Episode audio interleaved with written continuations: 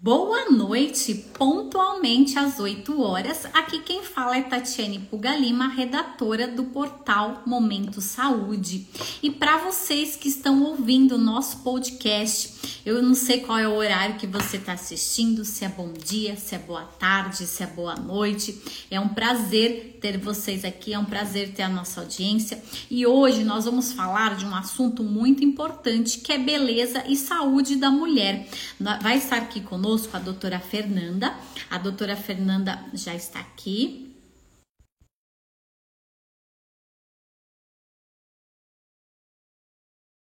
Ela que é dermatologista, especialista em calvície. Boa noite. Boa noite. Tudo bem? Tudo bem? Tudo bom. Gratidão por participar aqui conosco. Eu sei que a sua agenda é bem corrida, né? Você conseguiu Eu que agradeço o convite nós. estar participando. Muito honrada aí com o convite para a gente falar desse tema que eu tanto gosto, né? Que eu trabalho com ele, que está no meu dia a dia, né?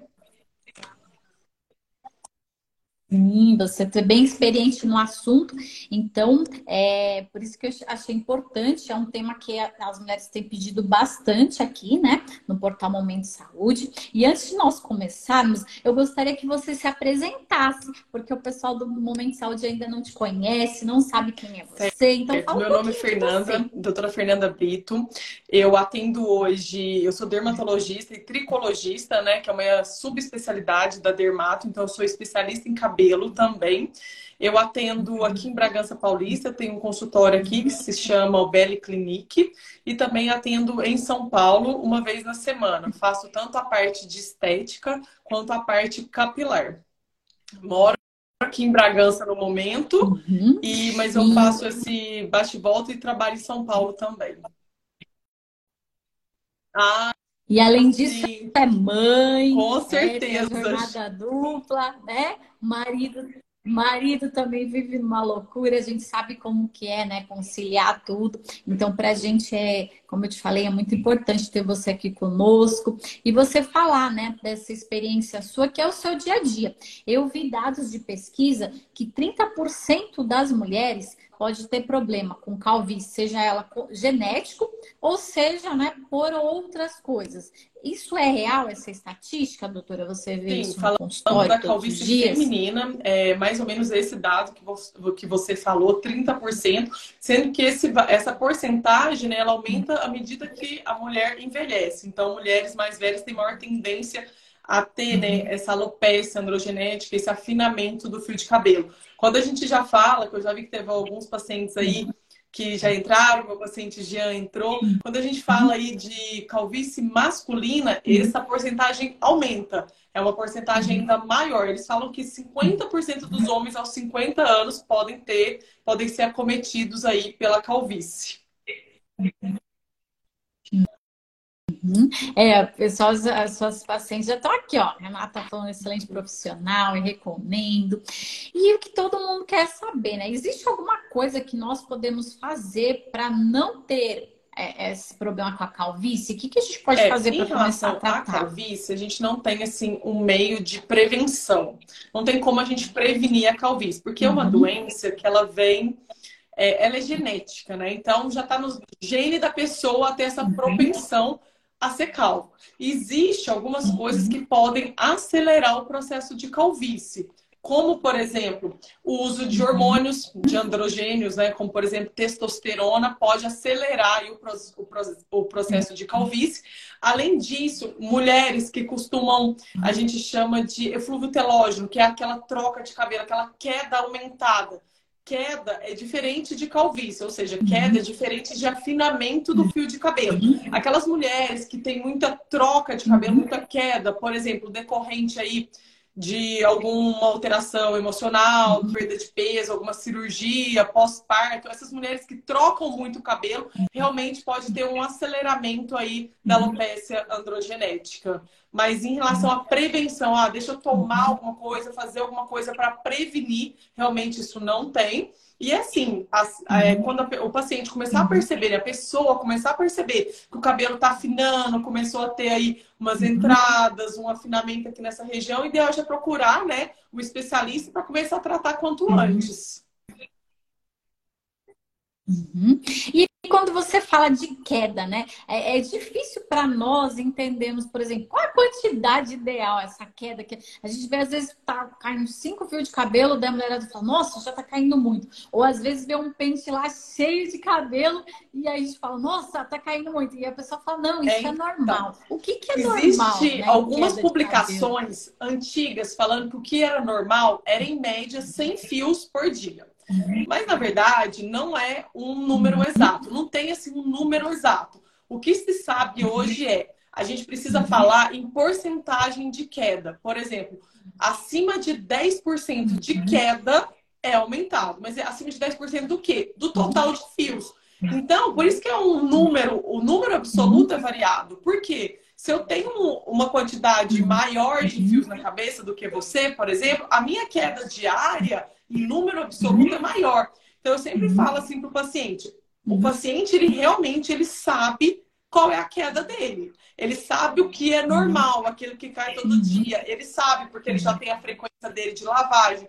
Por exemplo, pacientes que lavam o cabelo todos os dias não percebem tanto essa queda aumentada. Aqueles pacientes que já ficam em dois, três dias sem lavar já percebem um aumento de queda aumento não da queda, mas da quantidade de fios na escova, a quantidade de fios no ralo. Mas uhum. o paciente ele sabe o que é o normal dele. E quando está aumentado, ele também vai saber. Então a gente precisa valorizar sempre quando o paciente fala que tem aumento de queda. Porém, existem alguns exames que a gente pode fazer realmente para a gente comprovar se o cabelo está caindo numa porcentagem maior ou não. Esse teste, esse exame se chama tricograma. Como que é feito esse tricograma?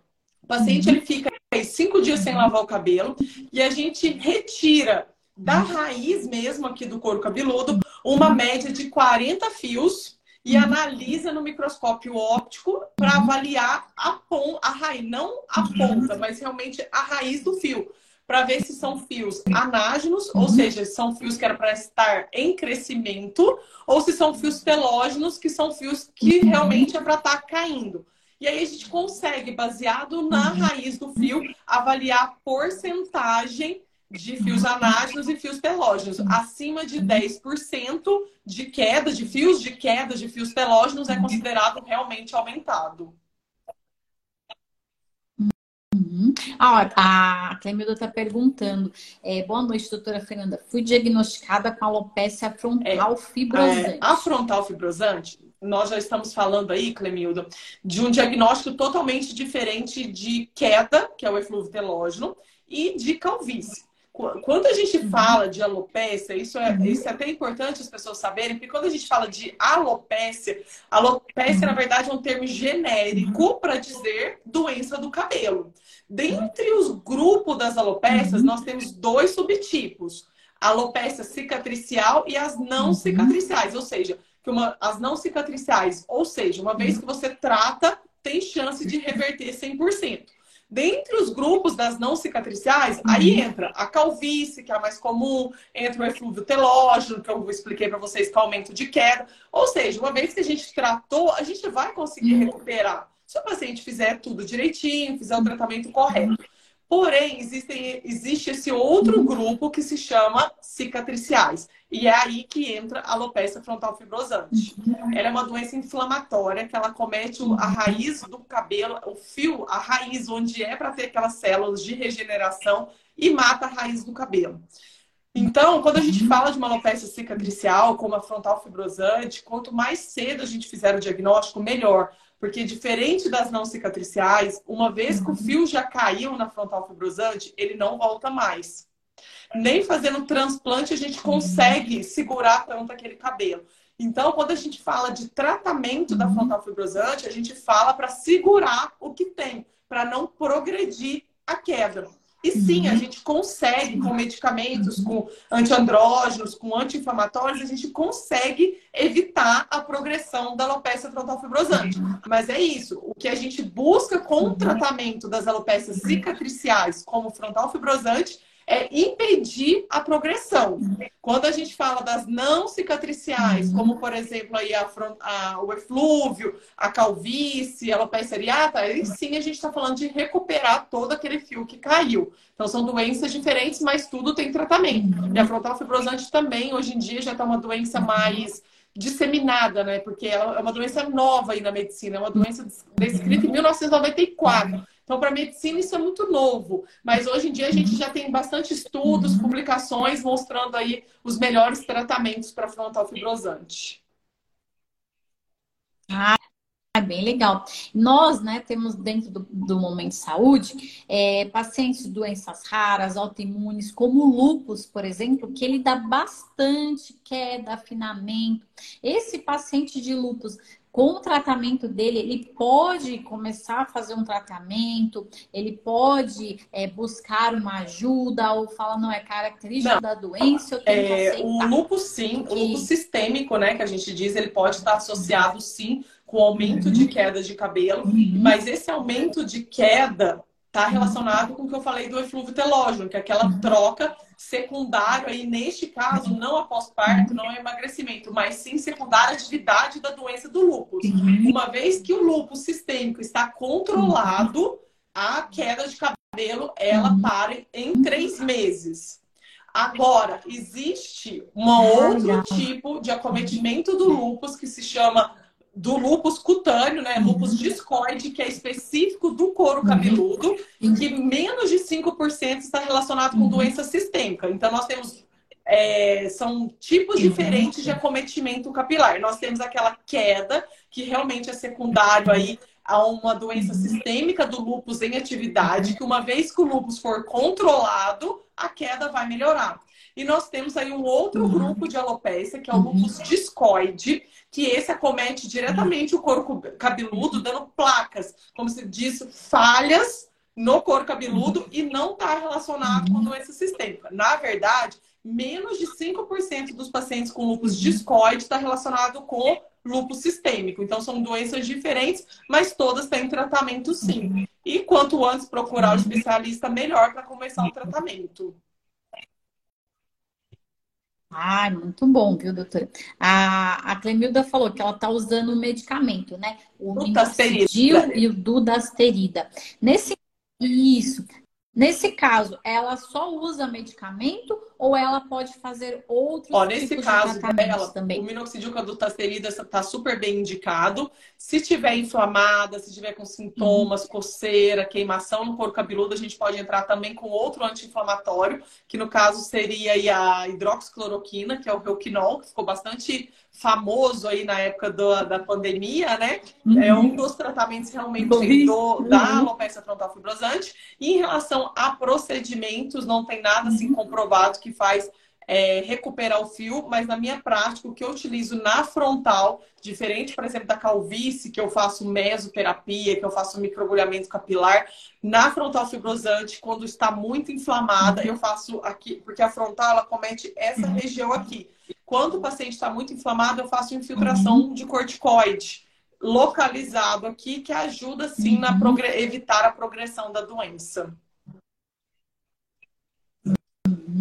Ah, porque ainda mais assim, né? É verão, aí calor, sol. É, ainda fica associado também, com uma né? dermatite né? seborreica, é. né? Que é aquela caspa, aquela oleosidade. Uhum. Aí já coça tudo, né? Como se diz. Uhum. Uhum. E até você falando né, da dermatite, da dermatite seborreica. É, as pessoas costumam pegar, às vezes, qualquer shampoo, faz qualquer tratamento, a gente vê cada coisa doida aí, cada, cada dica caseira, né? O que, que você fala para essas pessoas aí, é, os cuidados básicos mesmo, né? Que ela pode fazer em casa. Então, para aquele paciente que a gente tem uma audiência no Nordeste, tem uma audiência no Sul, então são esses pacientes que às vezes não conseguem né, um acesso a encontrar um dermatologista especialista no assunto, né? Tem especiali é, especialidades que são difíceis de encontrar aqui no Brasil, né? E aí, nesse caso, eu tenho uma pergunta para você, se você atende também por telemedicina. Sim, né? Porque atendo por telemedicina. Atendo. dermatologia, tricologia, não é o ideal, né? Por exemplo, que eu preciso examinar o cabelo, Sim. preciso examinar o corpo. Mas, assim, em alguns casos excepcionais, assim, eu atendo sim por telemedicina. Nesses casos de dermatite seborreica, o que acontece é que tem uma, um excesso de produção sebácea, deixando aí o couro cabeludo mais oleoso.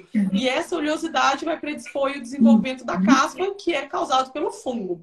Então, o que, que a gente pode, o que, que eu indico nesses casos de dermatite seborreica? Eu sempre indico shampoos, eu faço rodízio de shampoos, por exemplo, shampoos com ácido salicílico, rodiziando aí com shampoos que contém algum componente antifúngico, e faço esse rodízio de shampoos aí é, uhum. uma, uma lavagem usa um tipo, outra lavagem usa uhum. outro, e depois que tiver a melhora completa, fazer uso de um shampoo, por exemplo, de manutenção uma vez por semana. Então, dando um exemplo aqui de um rodízio de shampoos, uhum. é, sem conflito de interesse com nenhum laboratório, mas, por exemplo, cetoconazol shampoo, que é um shampoo antifúngico, alternando aí com o Quério DS da La Roche, que contém ácido salicílico. Então, uma, uma noite lava um, outra noite lava com outro shampoo, e quando tiver sarado, quando não tiver mais nada, estiver realmente tratado 100%, o paciente utiliza uma vez por semana só de manutenção. Inclusive, isso foi uma. Eu não vejo Big Brother, mas assim, eu acabo vendo fofocas, né? Fofocas relacionadas com a minha área, né? Tanto estética quanto tricologia. Não sei se você chegou a ver uma discussão de dois, é, dois participantes lá do Big Brother sobre isso, de Lava uhum. mais, lava menos, lava todo dia. Sim, foi bem legal. Saiu em todos os Instagrams de todos os doutores. É, isso então, é foi um assunto você falar desse assunto, que saiu né? agora. E por fim, é bem polêmico. Bem polêmica. Então, assim, né? o que, que eu Mas sempre é... falo para o paciente? Uhum. O paciente ele sabe a frequência uhum. ideal de lavagem dele. Por exemplo, existem pacientes que têm um couro cabeludo muito oleoso que precisa realmente lavar o cabelo todos os dias. Já tem pessoas que já têm um cabelo mais seco, por exemplo, aquelas mulheres que fazem alisamento, que fazem luzes, descoloração, que já tem um couro cabeludo mais seco. Essas não podem lavar todos os dias, porque senão elas vão quebrar o fio dela todos os dias. Então, em relação à frequência de lavagem, isso depende realmente de cada paciente, do tipo de cabelo, é muito racial também. Se o paciente achar que ele precisa lavar o cabelo todos os dias, ele pode lavar o cabelo todos os dias. Agora, eu tenho pacientes, por exemplo, de cabelos encaracolados, cabelo crespo, que lavam o cabelo uma vez por semana e tá ótimo. Porque o couro cabeludo, mais o couro cabeludo que é enrolado, que é crespo, eles não podem, elas não podem lavar todos os dias, porque senão já é um fio mais sensível. Então, elas vão quebrar o fio de cabelo. E aí, por exemplo, aquelas mulheres que têm luzes, descoloração que estragam, que agride muita haste né, do cabelo, elas também não podem lavar todos os dias. Mas, em caso que faça academia, faça algum esporte que tenha necessidade de lavar todos os dias, o que, que eu oriento? Geralmente eu oriento ou shampoo a seco, uma, um dia você lava com shampoo normal, outro dia você lava com shampoo a seco. Shampoo a seco é uma substância que uhum. contém produtos que absorvem a uhum. oleosidade do couro cabeludo. Então você passa com o couro cabeludo seco uhum. e ele vai ter um aspecto aí de mais limpo, de mais sadio. E além disso, utilizar, utilizar shampoos que, que eles falam no poo, low poo, que são shampoos mais, entre aspas, fracos, sem surfactantes que aí não vai agredir também tanto o couro cabeludo. Uhum. Uhum.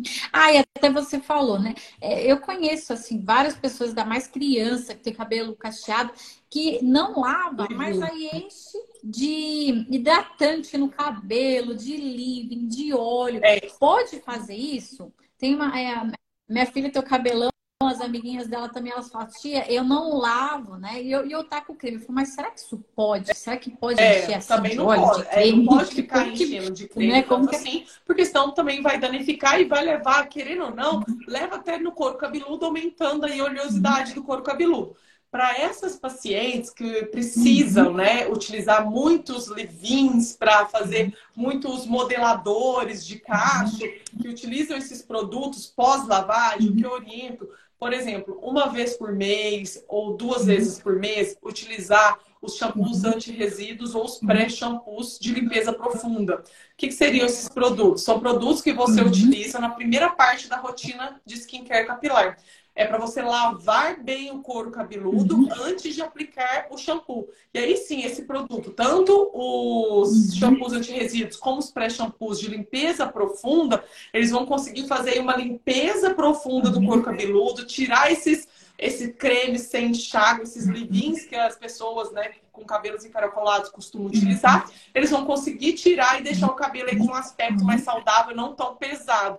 Porque o que, que acontece com essas pacientes, essas pessoas que uhum. utilizam muito esses produtos sem enxágue? Começa a pesar, né? Porque fica aquele produto depositado, uhum. tanto na haste do cabelo quanto no couro cabeludo, e com o tempo vai perdendo um brilho. Então, eu sempre indico utilizar aí umas duas vezes por mês esse tipo de produtos mais de, de limpeza, né? Você compra mesmo na farmácia, como shampoos anti-resíduos ou pré-shampoo de limpeza profunda.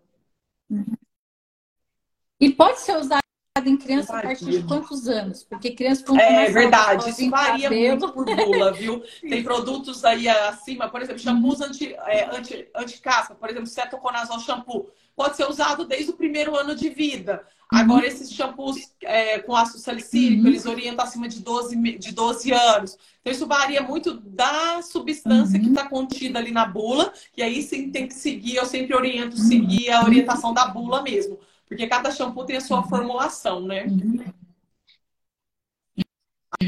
Por ah, isso que, não. gente, não dá para ir na farmácia. Hoje em dia tem muita coisa. E você vai olhando, ah, vou usar esse, ou aquela indicação, a vizinha indica, na escola a amiga usa, e a vizinha, e, e você vai usando sem saber. Por isso que é importante, gente, uma coisa que é básica. É. Nossa, mas o shampoo, gente, é por isso que a doutora estudou para ela poder prescrever o que é certo, né? A Clemilda perguntou assim: no meu caso, quantas vezes é, posso estar. A da frontal fibrosante, né? Então, Clemilda, não tem assim, eu te falar qual uma frequência ideal da sua lavagem. Precisa você mesmo saber, olha, antes, eu, antes de eu ter o diagnóstico de frontal fibrosante, eu lavava um dia sim, um dia não, ou a cada dois dias tá tudo bem. A frontal fibrosante uhum. não vai mudar, uhum. a, não precisa você mudar a sua frequência de lavagem por conta do diagnóstico de frontal fibrosante. Ela não vai piorar, não vai progredir se uhum. você lavar mais ou menos o seu cabelo. Então, não tem alteração depois da sua uhum. frequência de lavagem depois do diagnóstico de frontal fibrosante.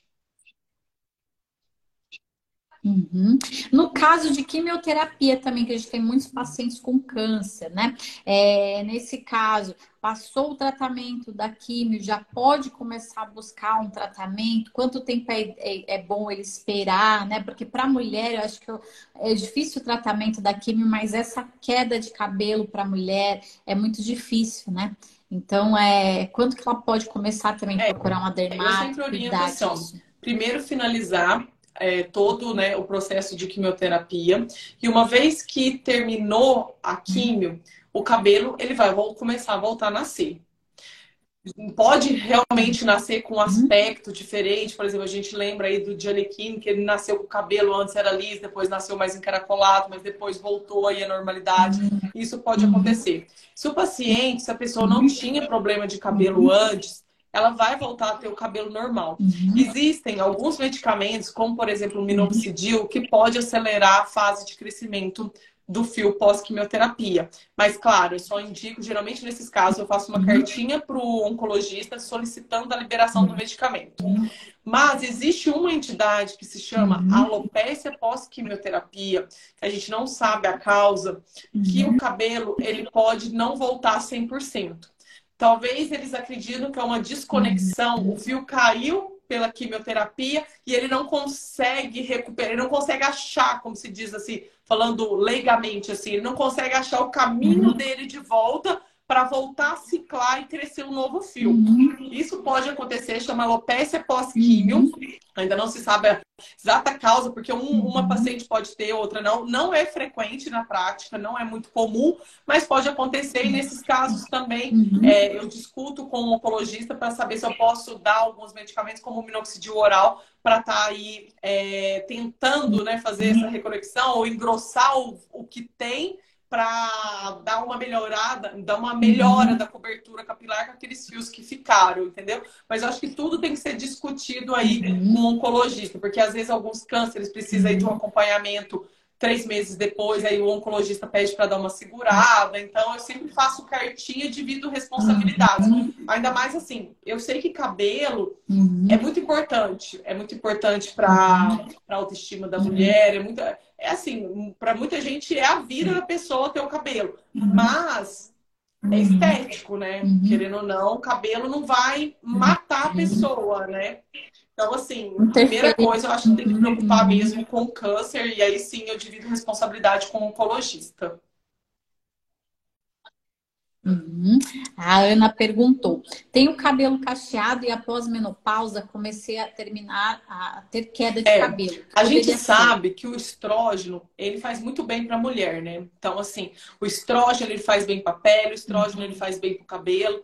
E após a menopausa, o que a gente observa, porque na menopausa a gente tem uma diminuição da dosagem de estrógeno. Então, principalmente nessas mulheres que não fazem reposição hormonal, a gente percebe mesmo, principalmente, nem é tanto a queda em si, mas mais é um afinamento do fio de cabelo, ficando com uma rarefação, uma visualização do couro, do couro cabeludo, principalmente aqui nessa região, nessa região que a gente chama de vértex.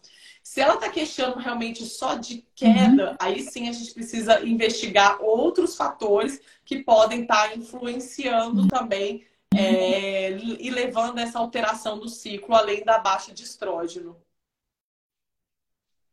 Uhum. É, a gente vê muito também, né? A parte, às vezes, de fazer mega hair, calicalon, esses negócios que faz tração no cabelo, porque é, pesa muito, né? Então, a gente vê alguns casos que é por causa disso de estar tá muito. Tem um tempo ideal de, por exemplo, colocar isso no cabelo, deixar o, cabelo descansar, é, que a gente vê pessoas que estão atrizes, cantores, estão o tempo inteiro só com aquilo, né? É, que não, não quer Sim. mudar o visual, né? A gente entende que não quer mudar o visual, mas é, existe uma, também, um né? tipo de alopecia, porque igual eu falei para você, Tati, alopecia é um nome genérico, né, para dizer doença do cabelo. Existe uhum. um tipo específico de alopecia uhum. que se chama alopecia de tração, que a gente observa muito na, nas pacientes uhum. que são afrodescendentes, que fazem muito trancinhas, principalmente aqui nessa região aqui da frente. Aqui aquelas trancinhas que podem pegar o couro cabeludo inteiro e também esses apliques mais pesados. É, o que eu indico é quanto menos uhum. utilizar, melhor.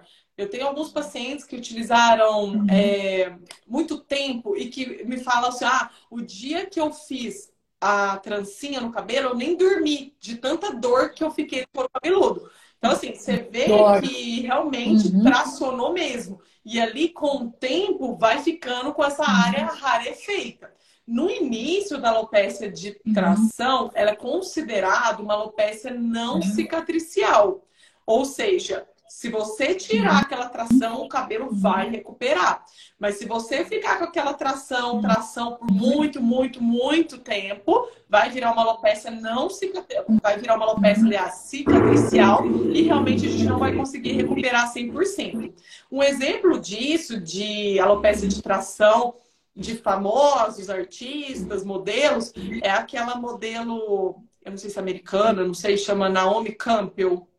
É uma modelo que ela tracionou, uhum. fez aplique a vida inteira. Então, se você pega fotos dela, é, uhum. você vê que essa região aqui da frente, ó, é uma região bem rarefeita, né? Então, isso foi da tração que ela fez a vida inteira e provavelmente o caso dela já é uma alopecia cicatricial e realmente quando já vira aí a pessoa não consegue mais tirar o aplique mesmo, né? Porque aí eu não vou conseguir devolver aquele cabelo para a pessoa. Então aí elas ficam de aplique mesmo.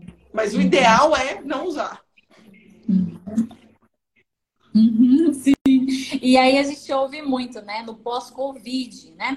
É, o que aconteceu foi até entenderem que estava acontecendo queda de cabelo pós-Covid, né? Que era um também dos sintomas do Covid, que, né? E aí a gente vê muito disso em crianças também, né? Então a gente viu, nossa, muita criança com esse problema. O que, que a mãe deve fazer também? É, pode se preocupa, corre para o dermatologista ou ele passa, o cabelo volta depois dessa queda então, pós-Covid? Queda de pós, cabelo pós-Covid, Tati, entra nesse caso que eu estava falando para você de, do eflúvio telógeno.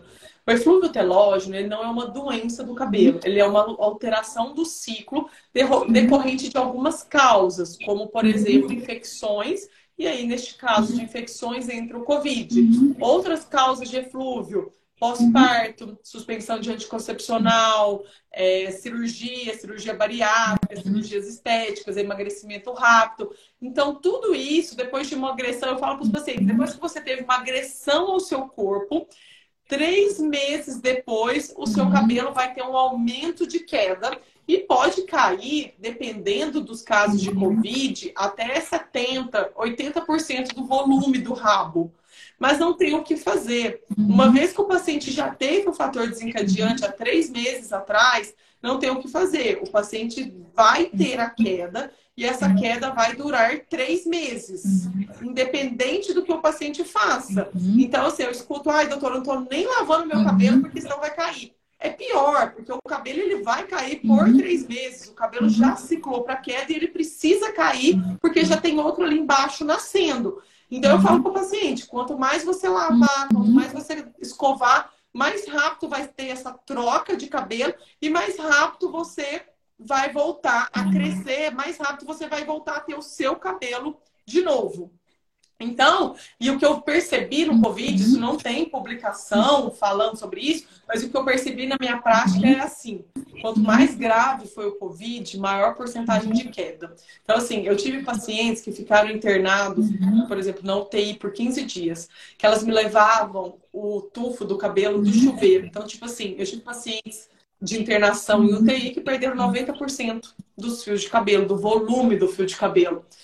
Mas isso, eu, eu, o que eu faço na uhum. consulta é, de eflúvio é orientar o paciente. Primeiro que ele não vai ficar careca, uhum. porque a, o paciente chega no consultório morrendo de medo. Uhum. Podem encostar na, no cabelo porque o cabelo está caindo. E ele cai como se fosse uma quimioterapia mesmo. Ele faz assim, ó, sai os fios igual uma manteiga derretida, né? Vai saindo os fios. Mas o que eu oriento é vai passar.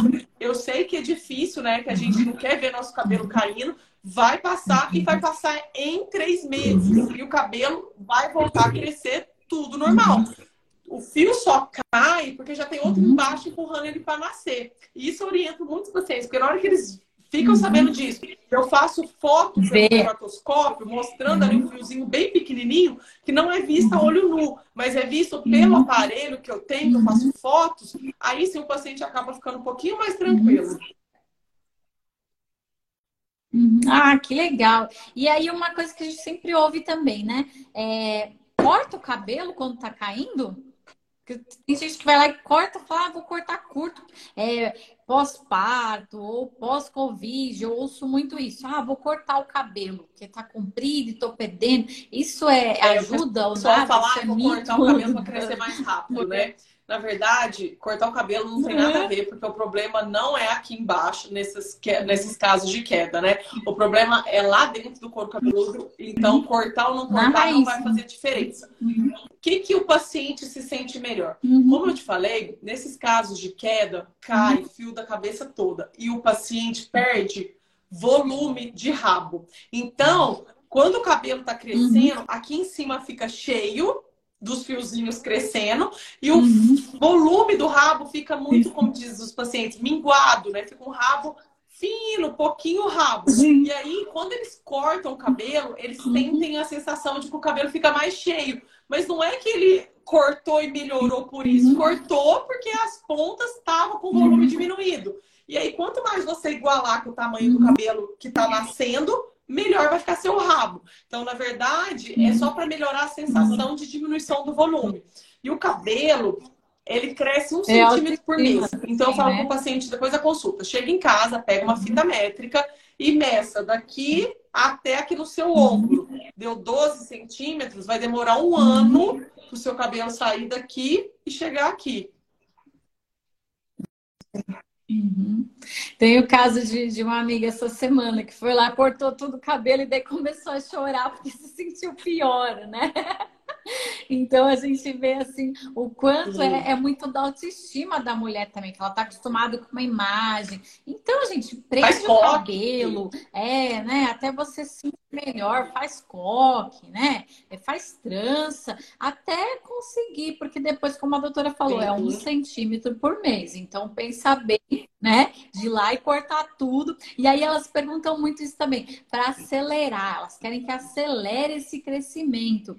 É, é, tem tratamento Existe o medicamento que é o minoxidil, que a gente pode dar tanto de tomar pela boca quanto de passar, que ele tem essa função de aumentar a fasanagem. Uhum. O que, que seria isso, né? Em, em leigo, né? Aumentar a fase de crescimento, fazer com que o fio cresça mais rápido. Em alguns casos eu acabo dando e também tem vitaminas uhum. que ajudam também nesse caso e pode fortalecer o fio de cabelo. Só um parênteses aqui é, em relação a cortar a ponta que eu não falei. Nós até agora, Tati, a gente falou de dois, uhum. de duas alterações, de duas queixas frequentes dos pacientes. Uma é queda, né? Que é essa queda aumentada, e o outro é falha. Falhas, por exemplo, nessa região. Queda é uma coisa, falha é outra. E quebra é outra coisa. Quebra, a gente está falando, falhas é aqui no couro cabeludo, queda é aqui no couro cabeludo, mas quando a gente fala de quebra, é aqui, ó, é a ponta que quebra. É problema não no couro cabeludo, não lá dentro, como se diz, mas problema na haste do cabelo. E aí sim, nestes casos de quebra, Sim, o tratamento é cortar até onde o cabelo para de quebrar. E o que, que leva à quebra do cabelo? Quando você uhum. associa métodos é, de alisamentos térmicos, de alisamentos químicos, com descoloração. Então, assim, desses procedimentos, o que mais estraga, sem dúvida, é, são as luzes, né? Com as luzes, você abre toda a cutícula do cabelo, expõe o córtex do cabelo, expõe o córtex da haste, e aí sim leva a quebra. Agora, você imagina, se luzes já faz tão mal, você ainda faz um secador por cima e faz uma chapinha por cima, o cabelo vai quebrar. Aí, neste caso, sim, o tratamento cortar é bom. Uhum. Uhum.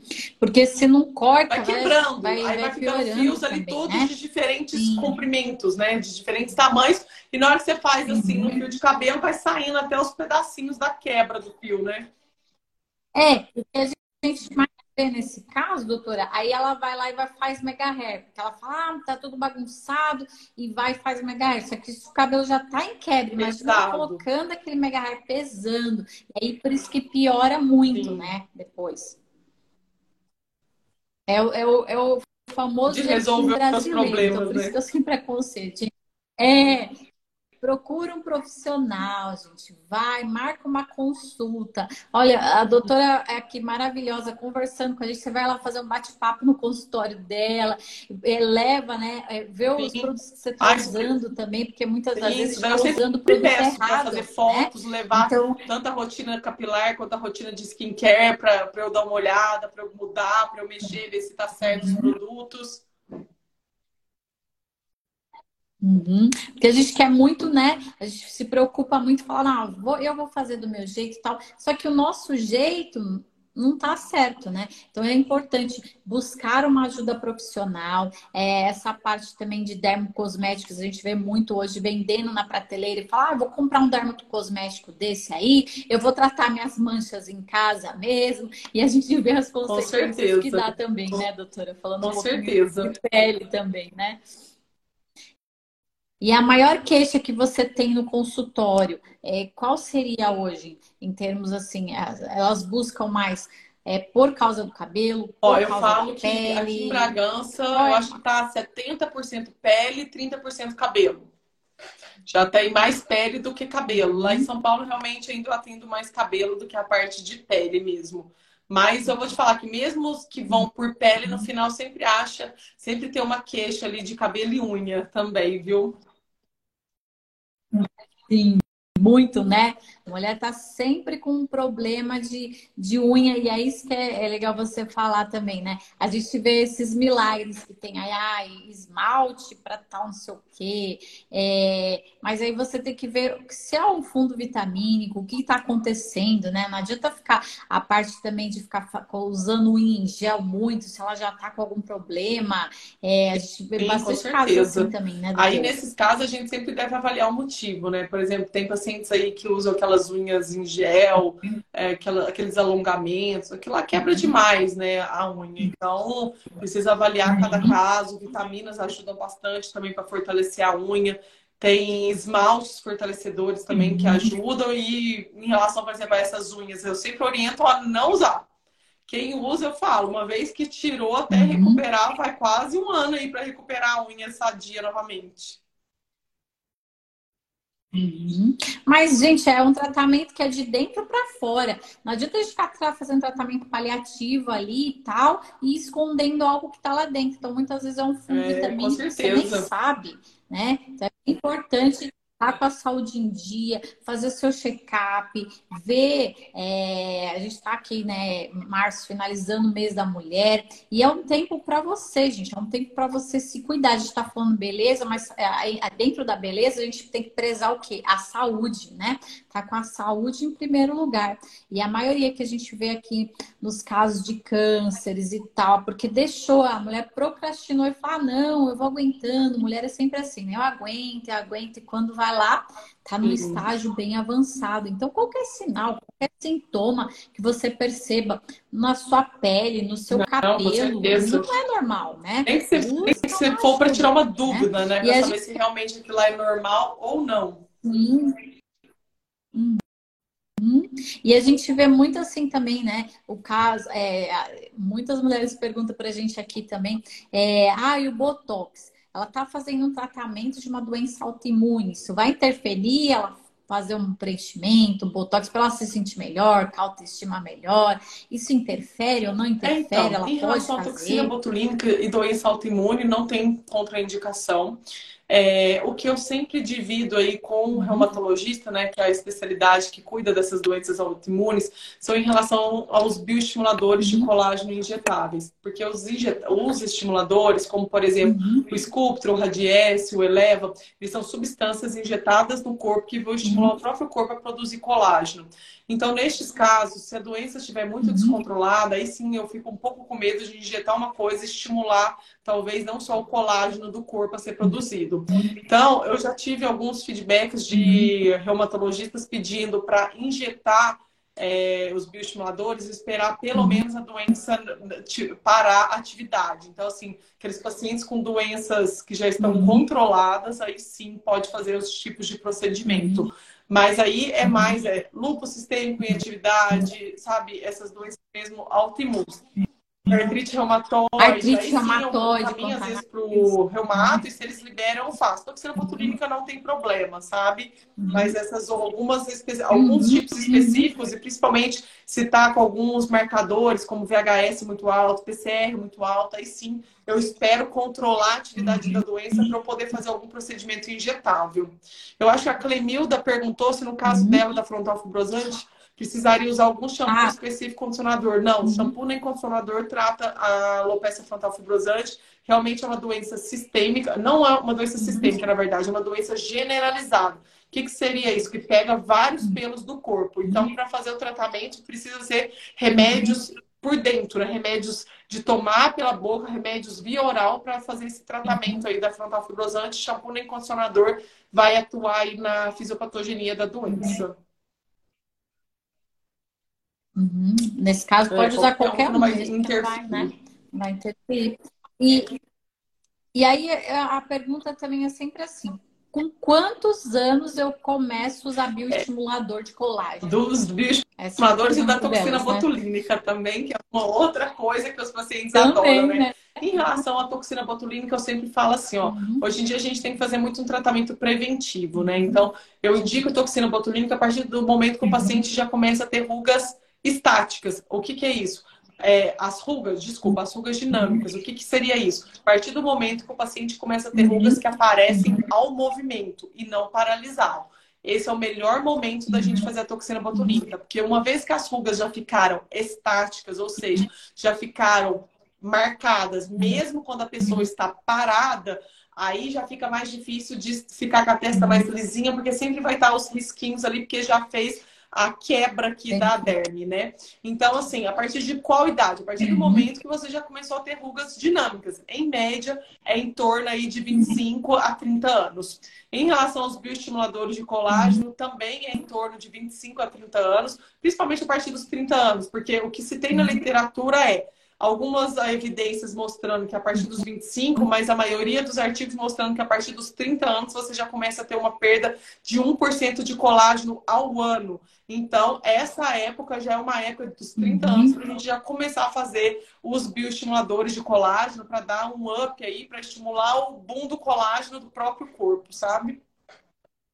Uhum. Uhum. E aí ele esse é anual que faz? Esse, dessa maneira preventiva, geralmente é anual que a gente faz. Para aquelas uhum. pacientes que têm uma pele mais uhum. madura, que já tem uma flacidez de pele muito grande, que já tem aqui um bulldog, né? Que é essa uhum. gordurinha que fica aqui mais acentuada. Aí a gente já faz num intervalo mais reduzido, tipo duas vezes por ano, três vezes por ano. Mas como prevenção, a partir dos 30 anos, uma vez por ano. Uhum. E aí ela pode fazer junto com o Botox ou não? Os bioestimuladores injetáveis podem ser feitos no mesmo uhum. dia que a toxina botulínica. Já outra forma, que é uma tecnologia uhum. que estimula o colágeno, eu não indico fazer no mesmo dia da toxina botulínica, uhum. porque a máquina, a tecnologia, quando ela passa em cima de onde você fez o Botox, pode acabar consumindo ali a toxina botulínica. Então, se for fazer a tecnologia contra, uhum. com o Botox, eu peso, eu peço para fazer primeiro a tecnologia e aí sim, uma semana depois já pode fazer a toxina uhum. botulínica. Se for o contrário, ela fez a toxina botulínica para fazer uhum. outra forma, eu peço 30 dias. Em relação aos injetáveis, podem ser feitos aí no mesmo dia. Ah, bem legal isso. E aí é uma dúvida também que eles mandaram para a gente é é, por exemplo, a depilação a laser, né, de buço, rosto, ela o botox, se eu fizer a botox, eu posso fazer o laser não, ou pode interfere, fazer. tem que esperar? Pode fazer, não interfere. O que interfere aí, que não pode ser uhum. feito, é, são os peelings, né? Por exemplo, o peeling de ácido retinóico, que leva aquela uhum. descamação, aquela renovação celular da pele. Aí eu sei que as clínicas que fazem depilação a laser, elas pedem para suspender o uso de ácidos uns sete dias antes. Porque se você chegar lá com a uhum. pele toda descamando, toda ferida, e fizer um laser de depilação por cima, você pode uhum. ferir a sua pele, né? Dar manchas na sua pele. Aí sim eles pedem aí para fazer, é, não utilizar pelo menos aí com sete dias antes os ácidos para poder fazer a depilação a laser. Uhum.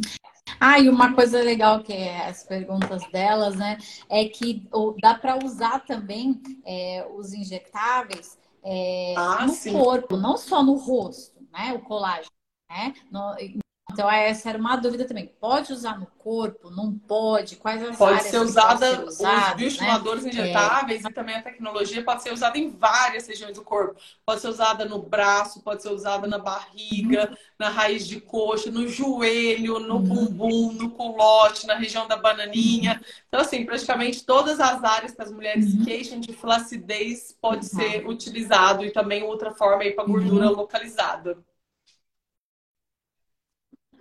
É, o que a gente vê muito depois da descoberta né, de uma doença autoimune, de uma doença rara, a pessoa começa a se cuidar. E nisso ela começa a emagrecer. Então é uma. É uma elas sempre perguntam isso. E agora estou emagrecendo muito, o que, que eu posso fazer, né? Então é. é... E o, esse tratamento, por exemplo, também no corpo. Aí é, é você que vai avaliar, né? Caso a caso, mas geralmente é, anualmente, é diferente do. Do rosto, igual eu te falei, acima dos 30 anos como uhum. meio preventivo, Tati, aí uma vez por ano. Uhum. Corpo não.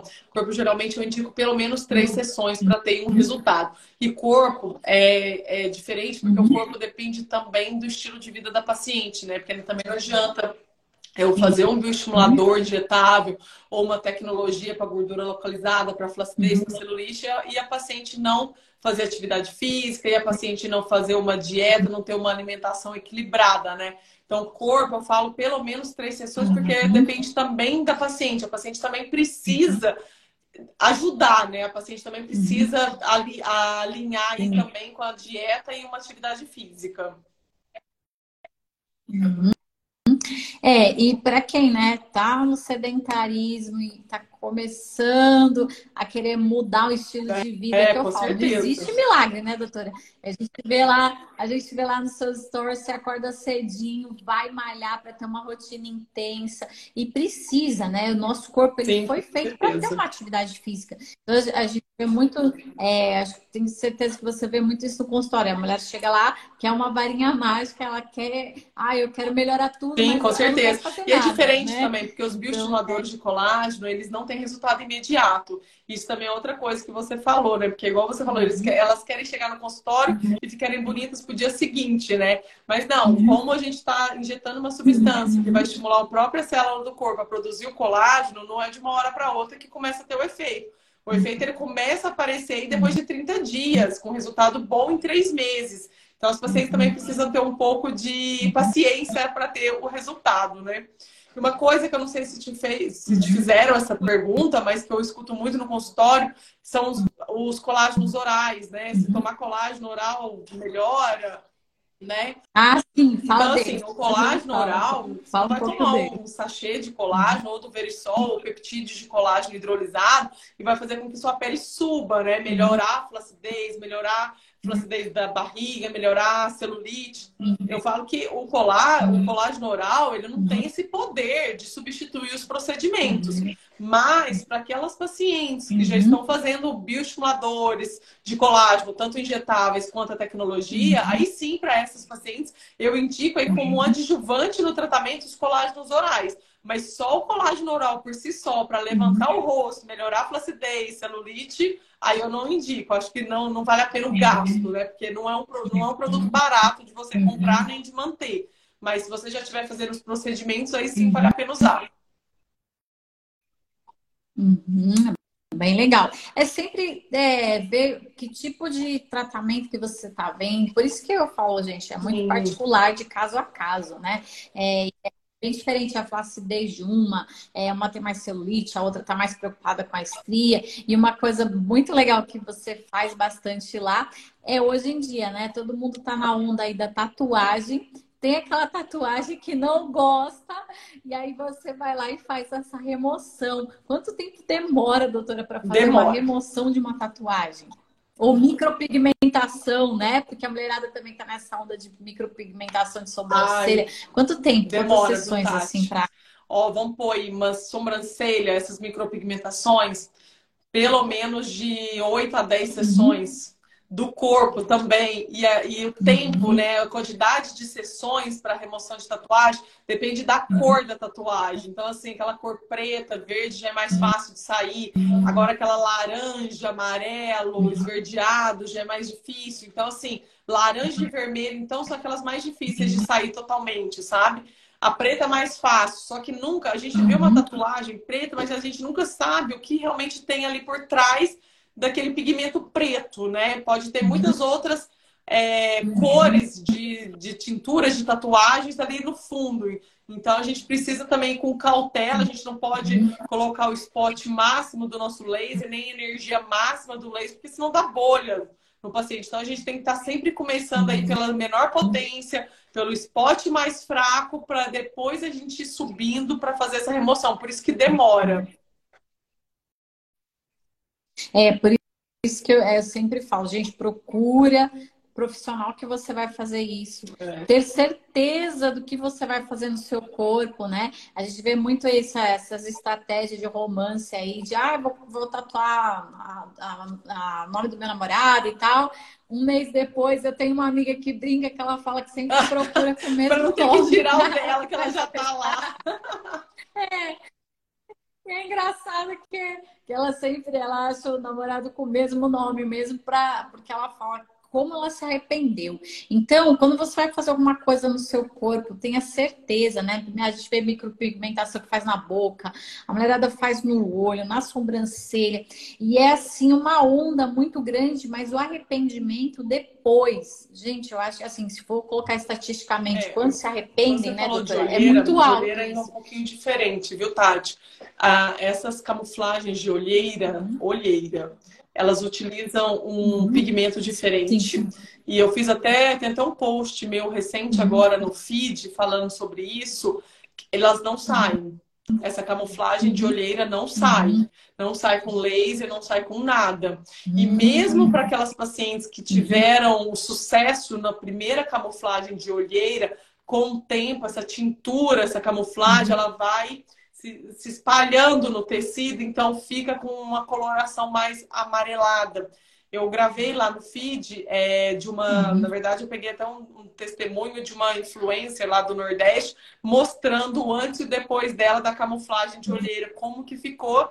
Infelizmente, hoje não tem mais tratamento, porque uhum. não sai essa camuflagem de olheira, tintura diferente de tatuagem e de micropigmentação da, da sobrancelha, que eu uhum. consigo, com muito custo, tirar, mas eu consigo tirar. A da olheira a gente não tira. Então tem que uhum. pensar muito antes de fazer uma camuflagem de olheira. Sim. E é o que eu falei, né? Qualquer procedimento que você vai fazer, pega a referência, tem certeza que você vai fazer aquilo. A gente vê muito, principalmente nessa fase da quimioterapia, que cai, né, as sobrancelhas e tal, e elas correm lá fazer micropigmentação e depois se arrepende. Aí, para fazer esse procedimento de reversão, você falou 10 sessões, isso dá mais ou menos quanto Mês, tempo? É uma por semana? a cada seis semanas. Nossa. Um ano. Então, um praticamente ano. um ano ali. Um ano você está desenvolvendo. Uhum. E, gente, ó, um ano que você vai gastar e financeiramente que dá para você investir Eu também em botox, em estimulador, em tantas outras coisas, né?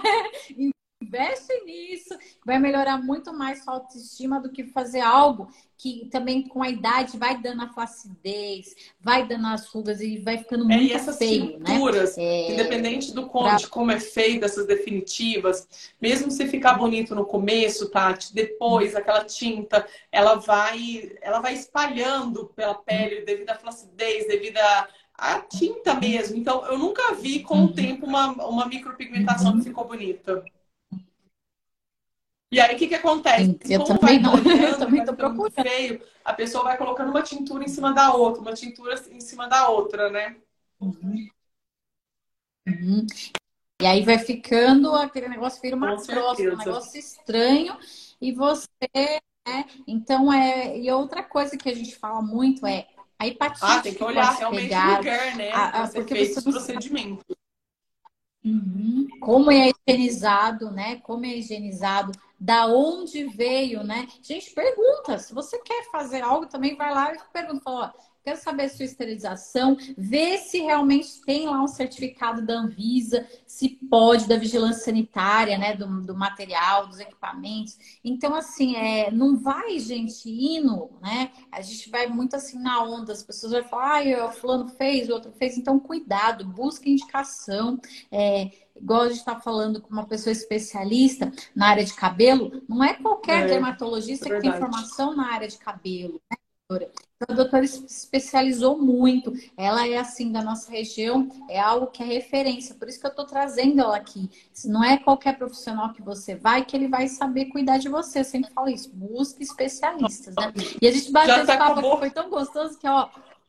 A hora Nem vi a hora passar. Né? A hora foi e passou muito rápido. Gratidão por esse tempo. E eu sempre gosto de encerrar, de você deixar uma mensagem, uma frase, o que você quiser, que Deus tocar no seu coração aí, fica à vontade. Primeiro, eu queria agradecer você aí pelo convite e falar isso para os pacientes mesmo, né? Pra, não para os pacientes, mas para as pessoas que entraram, as pessoas que estão é, assistindo essa live, que se tiver qualquer problema, antes de tomar alguma decisão, né? Não tome nenhuma decisão precipitada. Sempre procure aí um especialista, um profissional, tire a sua, tire todas as suas dúvidas, porque uma vez que você já fez ou o procedimento, ou você já fez a micropigmentação, já fez a tatuagem, é definitivo e é difícil depois, muitas das vezes, a gente reverter o processo. Então, sempre procure realmente um especialista para estar tá te orientando, nem seja uma orientação, né? Uma orientação para estar tá te ajudando aí nesse momento, que a gente sempre vai ter.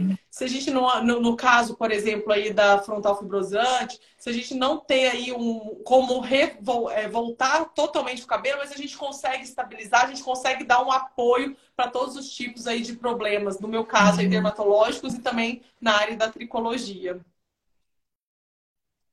Uhum.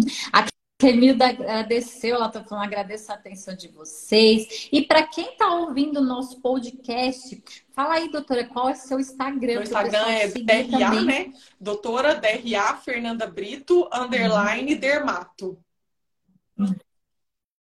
Uhum. Gente, vai lá, ela dá muito conteúdo. Vocês que ouviram nossa live, é, segue ela. É, aí eu, uma pessoa falando aqui que você sempre explicando com muita clareza.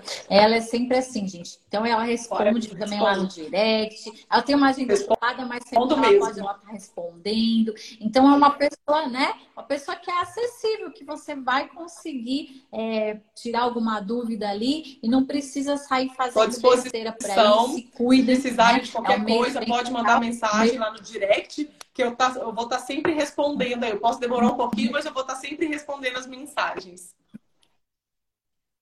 Sim, ela responde sim, viu, gente? E ela tá aqui na região, como ela falou, ela atende aqui na região Bragantina. Vocês do Portal Momento Saúde, que estão em outros estados, ela atende também por telemedicina. Então, já vi que tem alguns também que estão nos Estados Unidos, que é difícil, né? É, encontrar um dermatologista, às vezes a consulta é mais cara, então ela atende também.